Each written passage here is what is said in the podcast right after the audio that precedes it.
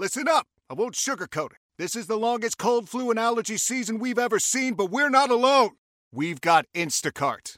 Sure, you may be a coughing snot faucet who just wants mommy, but you're not giving up! Not when cold medicine, fragrant herbal teas, and honey shaped like bears can be delivered through Instacart in as fast as 30 minutes! Now let's go win the sick playoffs! Daddy, I just want my soup. Oh, sorry, Sport. App says it'll be here in, in a few minutes. Hm, Instacart for the win. How powerful is Cox Internet? Powerful enough to let your band members in Vegas, Phoenix, and Rhode Island jam like you're all in the same garage. Get Cox Internet powered by fiber with America's fastest download speeds. It's internet built for tomorrow, today. Cox, always building better. Cox Internet is connected to the premises via coaxial connection. Speeds vary and are not guaranteed. Cox terms and other restrictions may apply. Analysis by Ookla Speed Test Intelligence Data. Fixed median download speeds. US Q3 2023. KYW Original Podcast. Ray Didinger, the Eagles' 2020 season has come to an end with a 4 11 and 1 record. It is only the second time in the last 21 seasons the Eagles have had this many losses. The last time was in 2012. Third time in the last 21 seasons they've had double digit losses. And this one, 20 to 14 to Washington, had a lot of controversy in the fourth quarter, of course, with the Eagles deciding to play Nate Sudfeld instead of Jalen Hurts in what was still a close game. Ray, what did you think of the decision to sit Hurts early in the fourth? I didn't agree with it. Uh, I I think you're still you're, still trying to figure out things about Jalen Hurts. I mean, you're still uh, you know you're still trying to figure out if he's going to be your number one quarterback. If he's a guy you're willing to commit to, make the big moves that they're talking about, trade Carson Wentz, move on from Carson Wentz, uh, and come back next year with Jalen Hurts as your number one quarterback, you, uh, you still have a lot to learn about him before you make that big move. And last night I thought was a was a chance to do that. You know, they you go into the fourth. You know, let's you know Hurts. If you look if you look at him, I mean, he had he had a good game against New Orleans. He had a very good game against Arizona. Um, he really, let's face it, imploded in the fourth quarter in Dallas. And then last night didn't play particularly well for three quarters. But okay, it's it's a three point game going into the fourth quarter against a good defense. Let's see if he can. Let's see how he plays. You know, let's see how he bounces back. I mean, he's uh, that's that's part of this game. That's part of this game. If you're going to be a quarterback in the NFL, it's handling adversity. Uh, and here was an opportunity to see him in that situation uh, against playing against a good defense that's playing for something. Um, let him go out there and see if he can make the plays to win the game. It would be instructive. I mean, you would you would gather some more information about the about probably the, right now the most critical guy on your roster, and you chose to sit him. Made no sense to me. Um, I mean, I know there's the whole competitive integrity aspect that's uh, that's being argued, obviously in New York, by the Giants and the Giants fans who feel like it, he deprived them of an opportunity to get into the playoffs. I really don't care if they're upset. uh, I, I, you know, if, if the Giant, if the New York fans and the Giants themselves are upset, I'm not going to worry about that too much. Uh, but the to, to me, it was it was a wasted opportunity. You gain nothing by Jalen Hurts just standing on the sidelines watching the fourth quarter of that game. At this point, the only once you turned the season over to Jalen Hurts, it had to be all about Jalen Hurts. You had to let him play it out so that in the course of four games, you had every opportunity to see what he was all about before you make the bigger decisions in the off season. And to to pull the plug on him last night in what was then a winnable game to me made very little sense. But there, there, that that's in keeping with the rest of this season. There was very little that happened this season that made a whole lot of sense for the Philadelphia Eagles. Doug Pederson's explanation afterwards was that he was coaching to win it was his decision, and it did not come from Jeffrey Lurie or Howie Roseman, and that Nate Sudfeld deserved an opportunity to play a little bit. Uh, Ray, did you buy Doug Pederson's explanation? I actually did. I actually did. Uh, I don't. I, I don't think this came down from Jeff because that's not really his style, um, and I doubt that it came down from Howie. Uh, look, the, does would Howie rather have the sixth overall pick in the draft than the ninth? Sure, I think, and I think that most of the fans would agree with him on that. But I don't think they. To, I don't think they they told him uh, to do this. Um, I have my own theory about it, and and I think that I think Doug Pederson promised Nate Sudfeld that he was going to play. Uh, and that was why they made the decision to dress him for this game and not dress Wentz. I think, uh, you know, because when you look back on Doug's own career as a player, Doug Pederson was Nate Sudfeld. I mean, he, he spent his whole career as not just a backup, but a third stringer who did who got precious little playing time. Uh, and so I think that Pederson put himself in Sudfeld's shoes. You know, a guy that's been here for four years, has hardly played, didn't play at all this season. And I think at some point leading up to this and then during this week, I think he told Nate Sudfeld, get ready. You're going to play on Sunday. You know, you've, you've been a good guy. You've done all the things we've asked you to do. You've earned a right to play. And he promised him that. And it's because that's what he would have wanted if he was in that spot, because he was in that spot for, for 12 years as an NFL player. I really think that's what was behind it. And when he says that we were playing to win, it, what he meant was we were playing to win, and I was going to, I was giving Nate the chance to win that game. So he wasn't tanking it. A lot of people would think that he was, and if you saw what Nate Sudfeld did on the field, it certainly looked like he was. But I think this was a this was a decision that was that was driven by Doug Pederson being a guy who's been in that position himself, wanted the chance to play, and you know I understand how he feels, and I'm going to give him a chance to play, and this is his opportunity. I honestly think, I I'm sure I sound very naive in saying that, but I think that was the motivation. It wasn't about the draft pick, and I don't think he was ordered from above to do it. I think as a former backup quarterback, he just wanted to do something for the backup quarterback. And then, so just to clarify, then, while, while you do not think that this was, as as many people like to put it, tanking, you do at the same time think that it, it, it just made no sense in terms of the placement, the time and place of the game to make this move when the Eagles were still very much in it. No, no. Uh, look, if it had been if this had been 35 to 7 at halftime, you know, with, with a Washington team that was playing hard to get in the playoffs. I mean, they had everything to play for. The Eagles had nothing to play for. So if they had come out in the first half and they had and they had taken command of the game, uh, and at halftime, Doug Pederson said, "You know what, Nate, you're playing the second half," then that would have been a whole different kind of decision. But this was a game that was winnable. This was a game where I think you could have learned something about uh, about Jalen Hurts, um, because frankly, where you look at where this team is right now, um, the biggest decision on on on their plate right now is what to do at quarterback, and it all revolves around Jalen Hurts. It all revolves around how much faith do we have in this guy? If we're really, really going to move on from Carson Wentz, if we're really going to make this decision that we're we're we're done with this guy, uh, a guy that we we made two big trades to move up to draft, the only Pro Bowl player that we've drafted in the last six years. Uh, if we're really if we're really committed to, we feel like it's over for him in Philadelphia. Then you can't really make that decision without knowing everything you can possibly know about Jalen Hurts. So if that's the case, he should play every snap for the rest of the season and make and and make this huge decision with as much information as you can possibly gather to have him standing on the sidelines healthy, not playing the fourth quarter of what's a winnable game, to me was a wasted opportunity. What's your reaction then, Ray, to the latest noise surrounding Carson Wentz, most notably the ESPN report that his relationship with Doug Pederson is fractured beyond repair, and that, of course, the ESPN also added that Wentz is expected to request a trade. Uh, what is your reaction to that? Well, uh, I'm sure you know. I'm sure he's upset. I'm sure he's upset that uh, with the way this whole year has played out.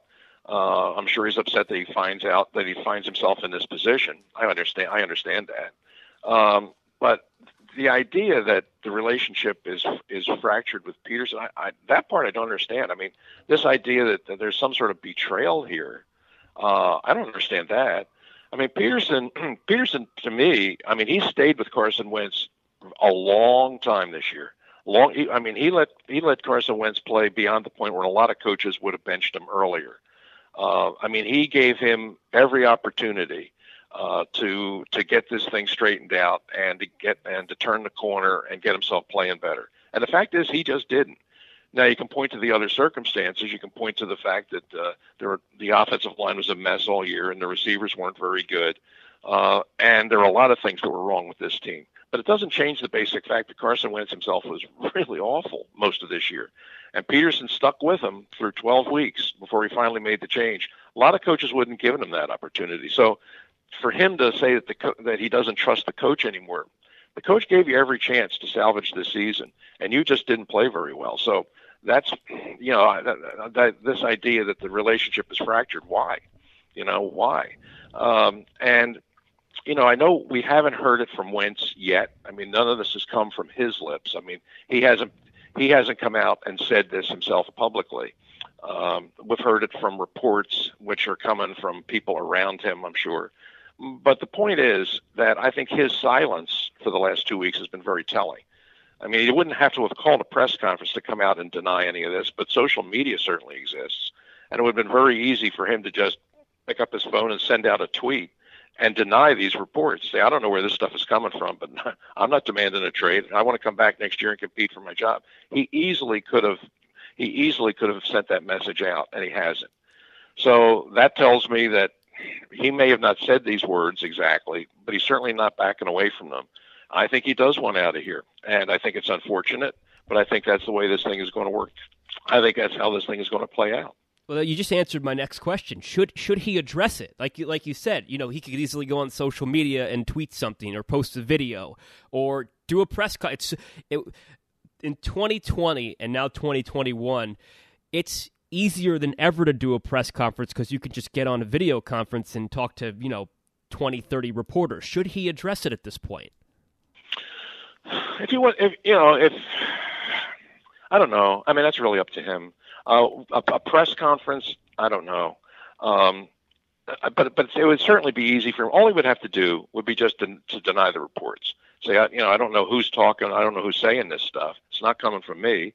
And I'm, as far as I'm concerned, I want to come back next year and prove that I'm the quarterback of the Philadelphia Eagles. I like it here. I, you know, I've been part of a, I've been part of a winning team here before. I want a chance to compete and win my job back. I'm not looking to leave Philadelphia. Um, he could have said that, and he could have sent that message out at any point in the last two weeks, and he hasn't. So, and I'm look, I'm a Wentz guy. I've been a backer of his from the time they drafted him. I and to be honest, if my feeling is I would bring him back. You know, I I I think the guy just turned 28. He's healthy.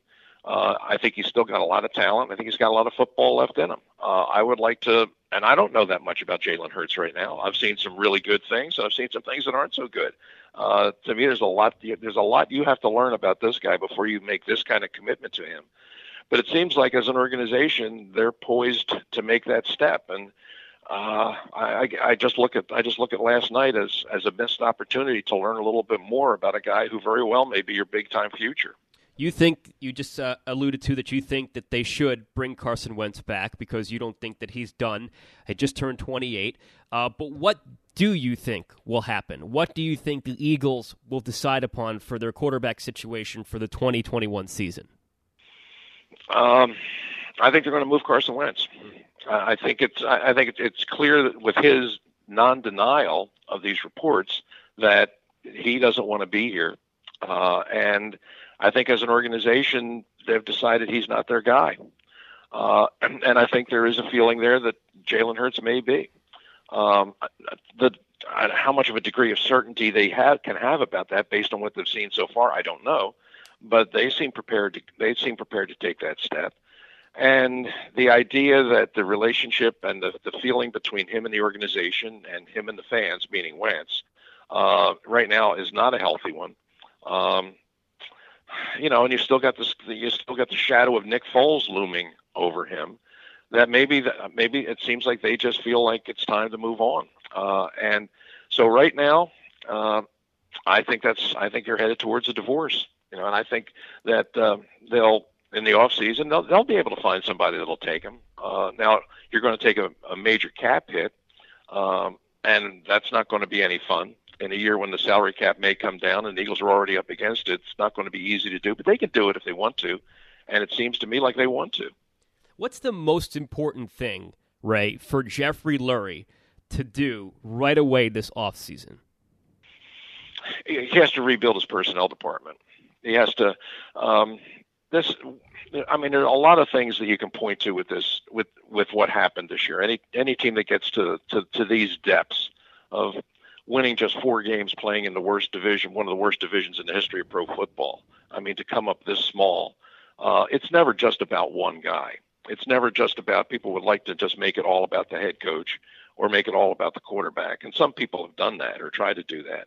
But what you're looking at here is is a complete organizational failure. But to me, the biggest thing is I just don't think you have a very good team. I just don't think you have a very good roster. Uh, I mean, the injuries were part of it, but it goes beyond that. I mean, this this is a team where show me the good young players. You know, show me the show me the guys that are your future. Show me the good players, the really really good players, the real studs that are in their mid twenties that are going to be the future of this team. You don't have them. I mean, you've got uh, your best players are, are, are you know, you start naming who are your best players. They're all guys in their 30s who are nearer to the end of their career than than their prime. So this is a this is a this is a really really depleted roster. And for the for the Eagles to get back on their feet and become a competitive team and a real contender again, you got to start by re, by building that roster. And that starts with your personnel department, your scouting department, and your drafting. That's what ha- that's what has to change. Is you have to start drafting better. I mean, in the last six years, you've drafted one Pro Bowl player. Six drafts, you got one Pro Bowl player, and that's Carson Wentz. And it looks like you're prepared to move on from him. So, you tell me how what's wrong with this team right now, and I'll tell you it's about personnel acquisition. So something has to change in the front office. Uh, you you know you start you got people in there that can identify and draft good players and bring good players in here, that's the beginning of having a good team again. So just to be clear, is that move on from Howie Roseman, reassign Howie Roseman, or reconfigure those who report to Howie Roseman? You, you just have to do something different. Uh, you just have to do something different, and, and I think it's pretty clear to everybody that Howie's not going anywhere as long as Jeff owns the team. I mean, he he, he believes in the guy. Uh, and and Jeff will probably point to the fact that you know Howie Roseman in 2017 was NFL Executive of the Year, uh, and brought in a lot of the guys that helped us win our one Super Bowl, which is true. But if you look at it, for the most part, it was free agent signings. Uh, it wasn't it wasn't the draft so much. Uh, and I look, I think that if they want to keep Howie in the organization, if they want to keep him in the fold, fine. I mean, if Jeffrey really feels that kind of loyalty to his guys, which is admirable, uh, that's fine. But you have to look at the whole personnel department there, and you have to recognize the fact that they have just done uh, a really poor job of restocking this roster. Not just over one draft or two draft. We're talking about half of a decade of drafts. So something there has to change. And if Howie wants to be a part of it, okay. But you need to bring in other people there that can help pick the players, draft the players, and bring in the players.